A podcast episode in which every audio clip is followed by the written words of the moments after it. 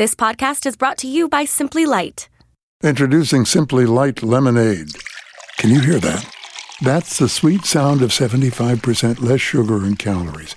We want to make sure you hear it's 75% less sugar and calories because it tastes so good.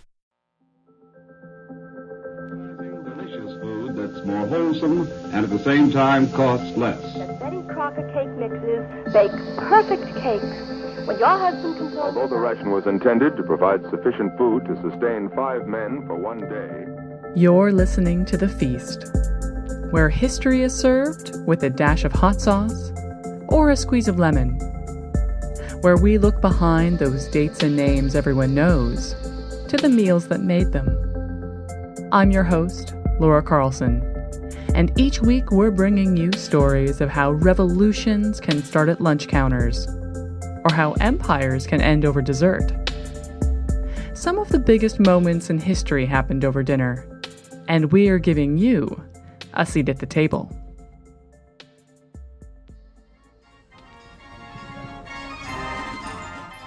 Can you remember the last time you had food at the state fair? You know, the popcorn, the hot dogs, onion rings, the fried pickles, the deep fried Oreos, the deep fried turkey legs, the deep fried, well, everything. Fairs and carnivals don't usually have the best of reputations when it comes to good eating. That is, unless your preferred method of caloric intake is battered and deep fried. Which, hey, can be delicious. But if you're like me, you can only handle so many deep fried Twinkies. What is it about fairs and carnivals that make us think of these treats? Sure, hot dogs and popcorn may be traditional fair food, found at carnivals since the 19th century. But what has led to the Battle of the Deep Fryer, where each year vendors at the Minnesota or Texas State Fair battle it out for the newest and craziest, and usually fried, concoctions? Hundreds of would be deep fryers apply each year to present their newest creations to the millions of visitors at state fairs around the country. In 2010, the Texas State Fair made headlines when they offered deep fried beer. Yes, beer to visitors. Entire TV shows and video blogs are dedicated each year to the newest and craziest of offerings at county and state fairs. So we're gonna go to the fair today. The OC Fair just started, opening weekend. We're gonna see what's new. Today we're here at the State Fair in Minnesota. We are in beautiful sunny California at the amazing Stanislaus County Fair. Last year was pretty crazy. They had like deep fried Kool-Aid. All right, so the first thing I'm gonna be trying is these candied bacon mini donut sliders. The food I got is the deep fried nacho balls.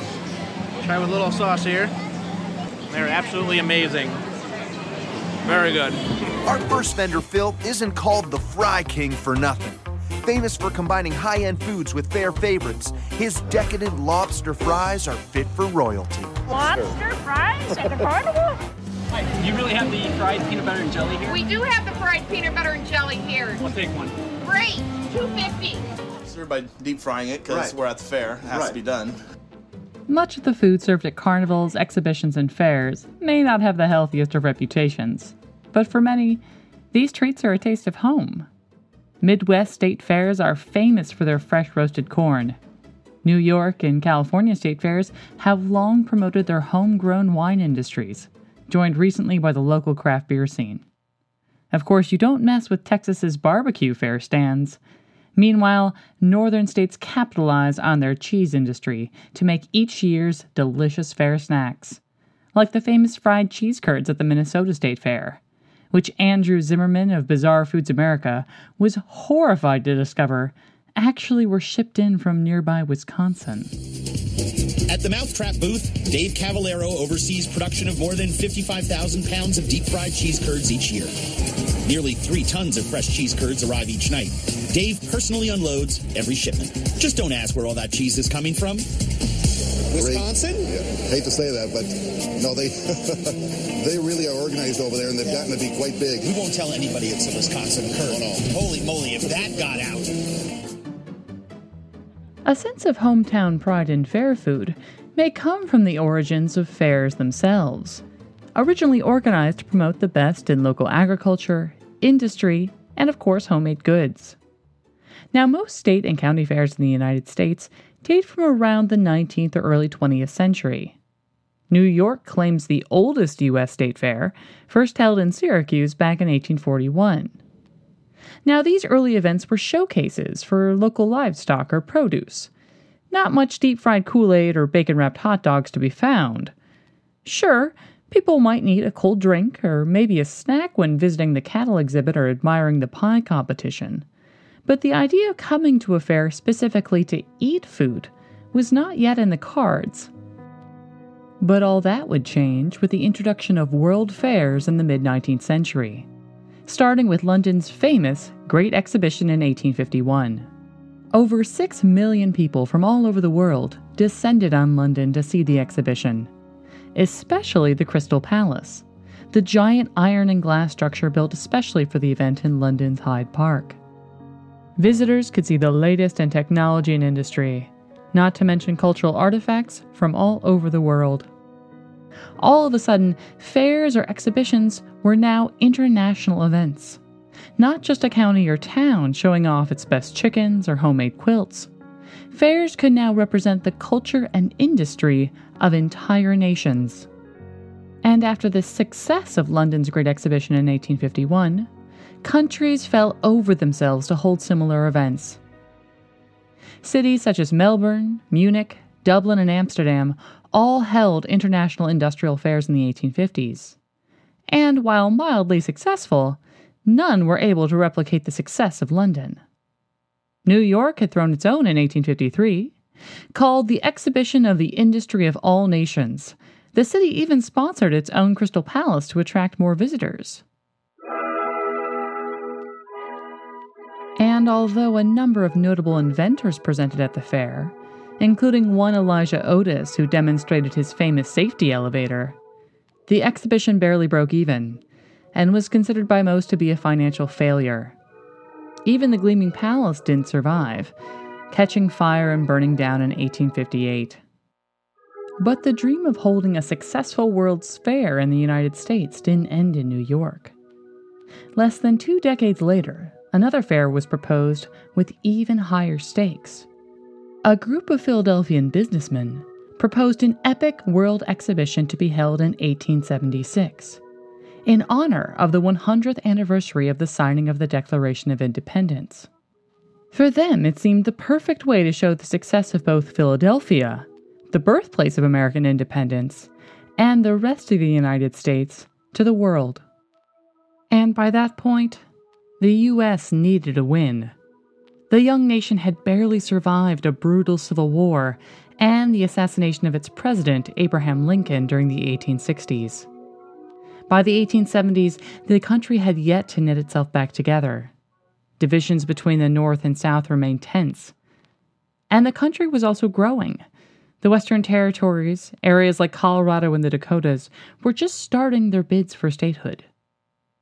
Many business owners and industrialists felt it was high time for the young U.S. to be considered on equal footing to the great nations of Europe.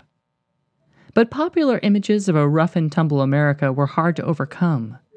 The Great Plains full of roaming buffalo herds, the explorations of Lewis and Clark through raging rivers and epic mountains, even the gold rush of California in 1849. Yes, these were stories that conveyed the vastness of America and perhaps a foolhardy but intrepid spirit. But it wasn't the image many in the East wanted to convey. One of cities whose cultures could rival that of London or Paris or Munich. Places of monumental architecture, great temples to finance and art. You see, the US was having a bit of an identity crisis. In many ways, people weren't quite sure what American meant. After all, what was America? What did you mean when you said American culture? With millions of people in the country hailing from all over the world, was there really something unique that could be defined as purely American? It was a question that in the post Civil War U.S. had even more resonance. Could the North and South really be considered one nation again, with a shared culture? Was there an American style of architecture, painting? Sculpture? How about cuisine?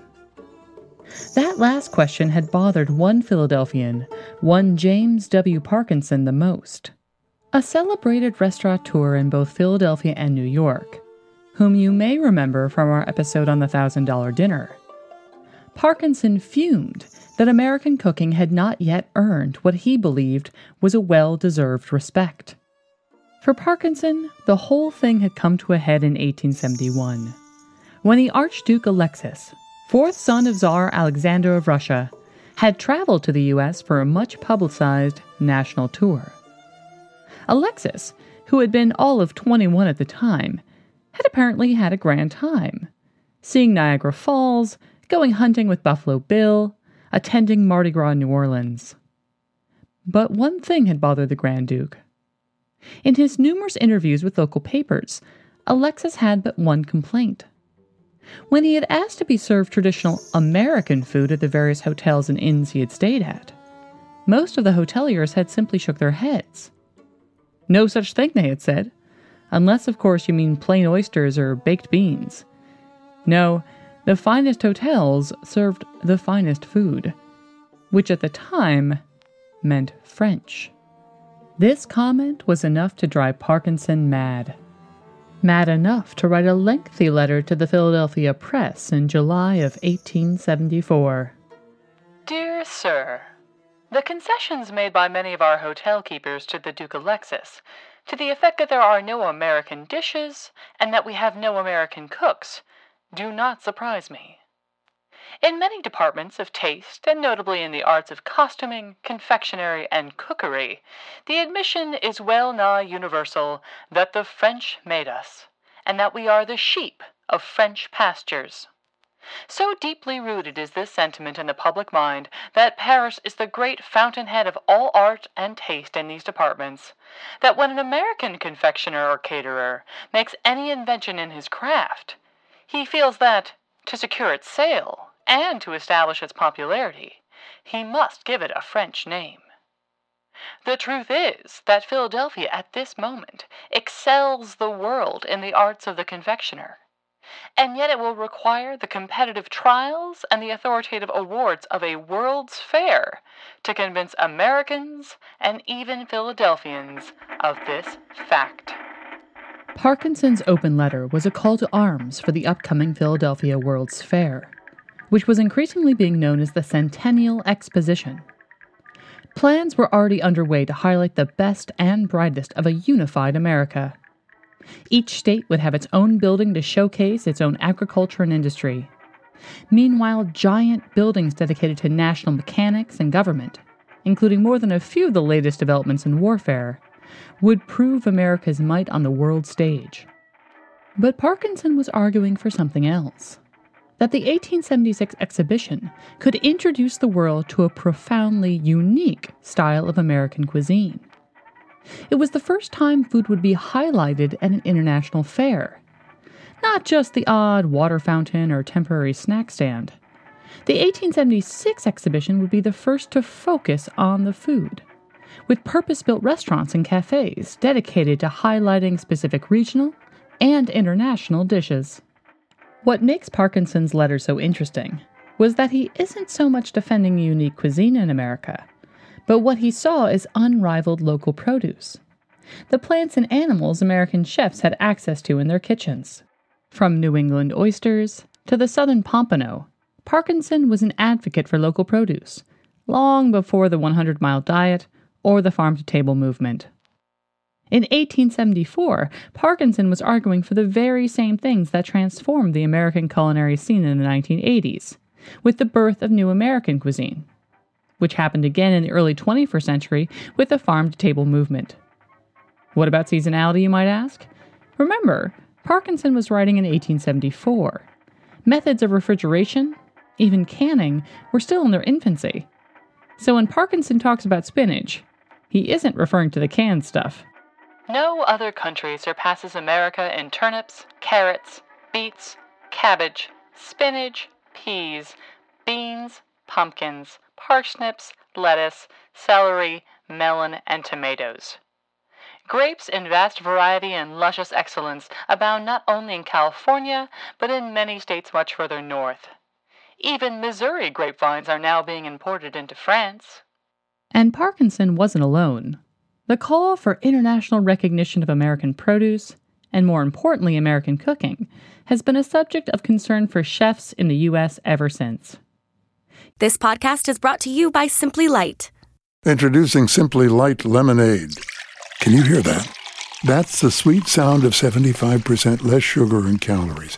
We want to make sure you hear it's 75% less sugar and calories because it tastes so good. Here's Dr. Tim Ryan, president of the Culinary Institute of America, discussing what he calls the American food revolution of the 1980s and 1990s.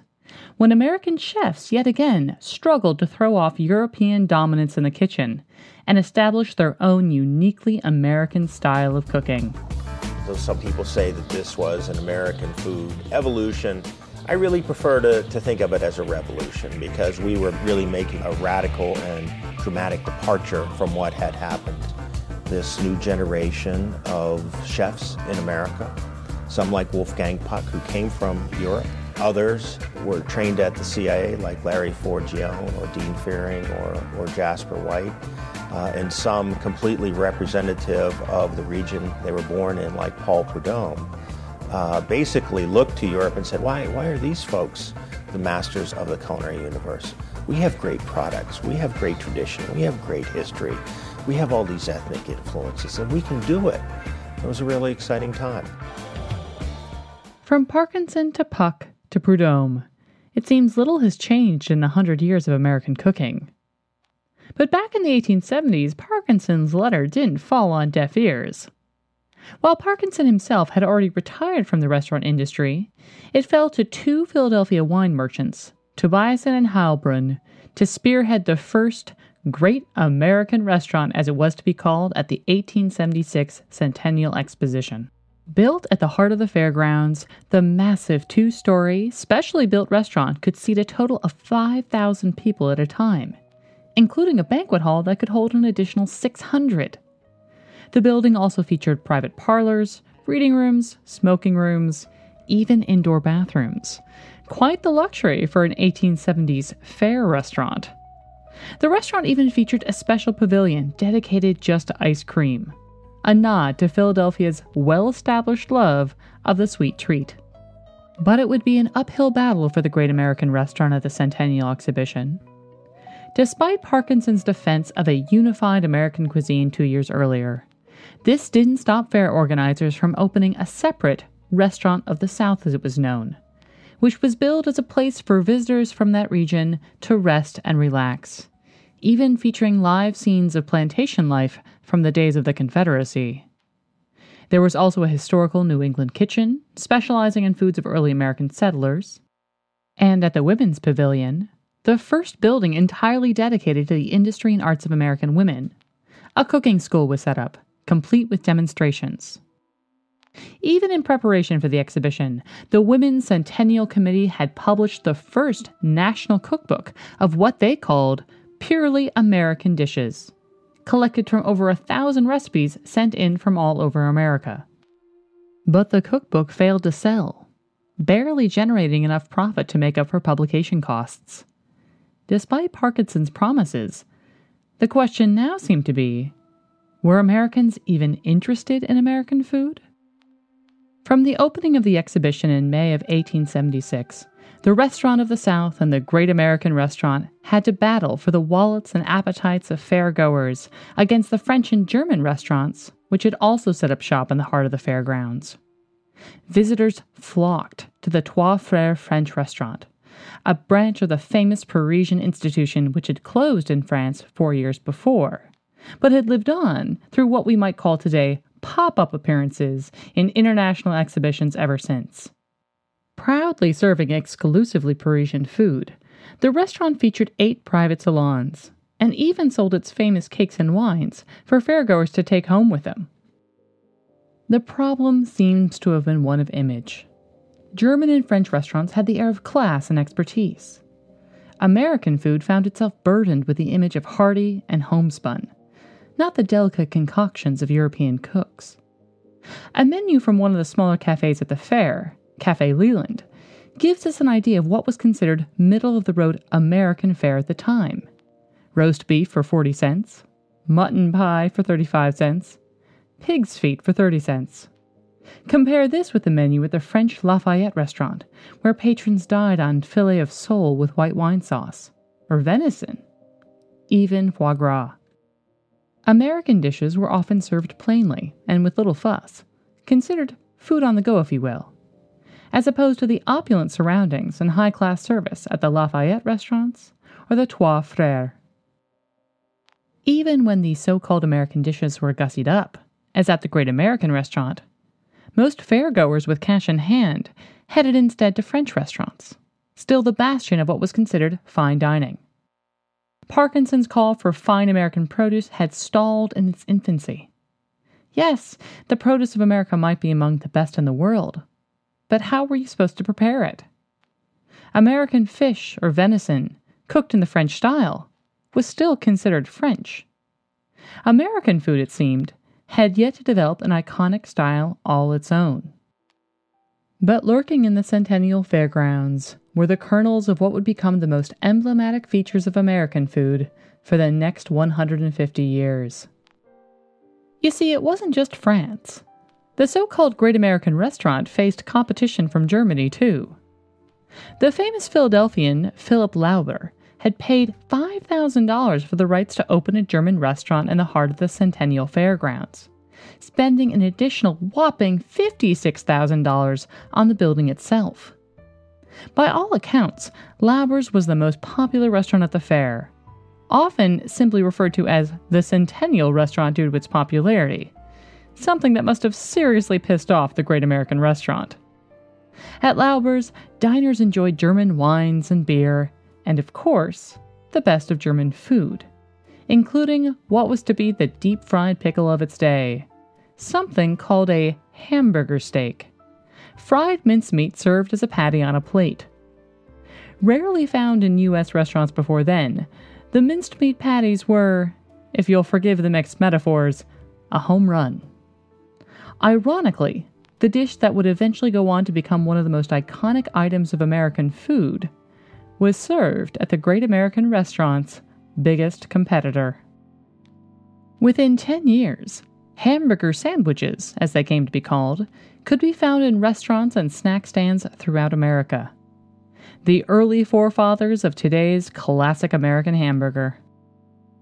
So, American food did change thanks to the Centennial Exposition, but not in the way Parkinson had imagined.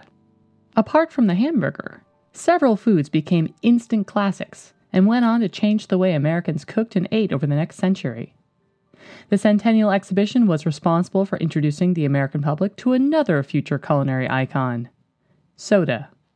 The powerful temperance movement in America had convinced many restaurant and cafe owners not to sell hard alcohol at the fair. But in the warm summer days of 1876, one of the hottest on record, many fairgoers were desperate for a cold drink or two. Now, soda water itself had been featured in exhibitions as early as 1832 but it was only at the 1876 exhibition that two inventive liquor salesmen, Lippincott and Tufts, paid $20,000 for the privilege of constructing a 30 foot tall soda fountain in one of the main halls of the exhibition.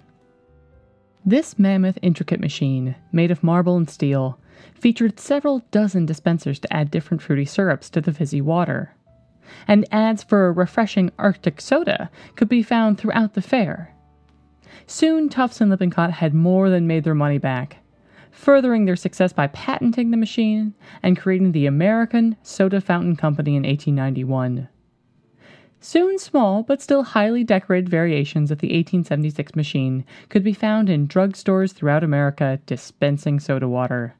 The forerunners of the soda shop so popular in the US throughout the early 20th century, and the distant relative of canned and bottled soda like Coke and Pepsi. We'll put up a picture of Tufts and Lippincott's original machine of 1876 on our website if you want to take a look at this beast for yourself. So, the Centennial Exposition was responsible for giving America its soda and hamburgers. But what else? The industrial focus to the fair also saw a number of innovations in the technologies of American cuisine. The Vienna Bakery, another food stall, helped to introduce American cooks to another 19th century innovation instant yeast. Now, if you've ever made bread, you may have needed to buy a packet of active dry yeast to add to your dough. And odds are, if you were baking in the US, you probably were using a packet of Fleischmann's active dry yeast. You see, yeast is the organism that helps bread to rise. It eats the sugars and expels carbon dioxide, giving bread that airy consistency. But before the introduction of instant yeast, bakers usually had to rely on fresh yeast, which was a bit more unstable and had to be used immediately before the yeasty organisms died. Fleischmann's invention solved this problem by dehydrating the yeast, more or less putting it into hibernation. Bakers could now just keep dry yeast in their cupboards, which would stay good for up to years at a time. When they needed the yeast for baking, they simply reanimated it with a bit of warm water before adding it to their dough.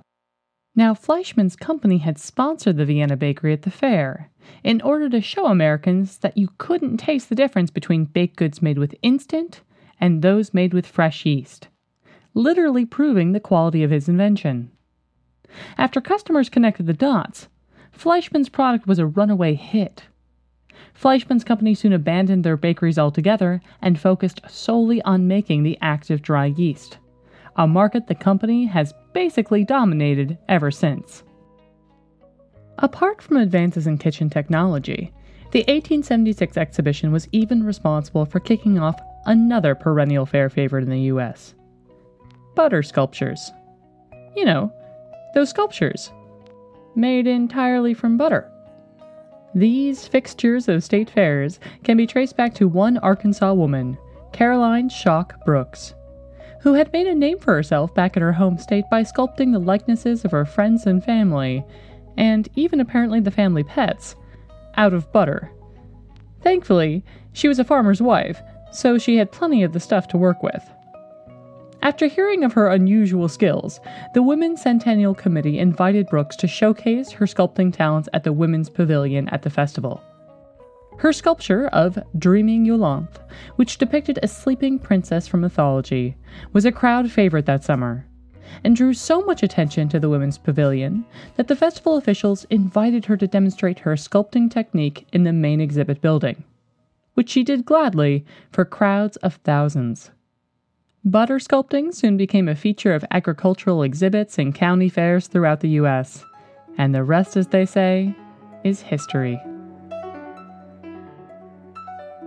The Centennial Exhibition may not have been the face off between American and French haute cuisine Parkinson had wished for, but nonetheless, it did usher in a new wave of American eating. From hamburgers to soda, the seeds for 20th century American cuisine were sown. And the 1876 exhibition had demonstrated that food could be a major draw for fairs, even a way of expanding the cautious mainstream American palate.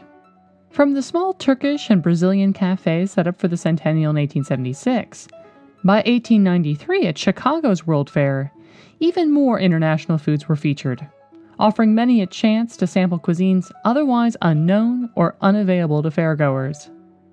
And there seemed to be something about World's Fairs that encouraged a good natured, adventurous attitude. A spirit still found at many fairs today, from the roller coasters to the deep fried Kool Aid. So the next time you find yourself ordering a bacon burger donut sundae at your local state fair, consider yourself the next generation in a long chain of American innovation and adventure.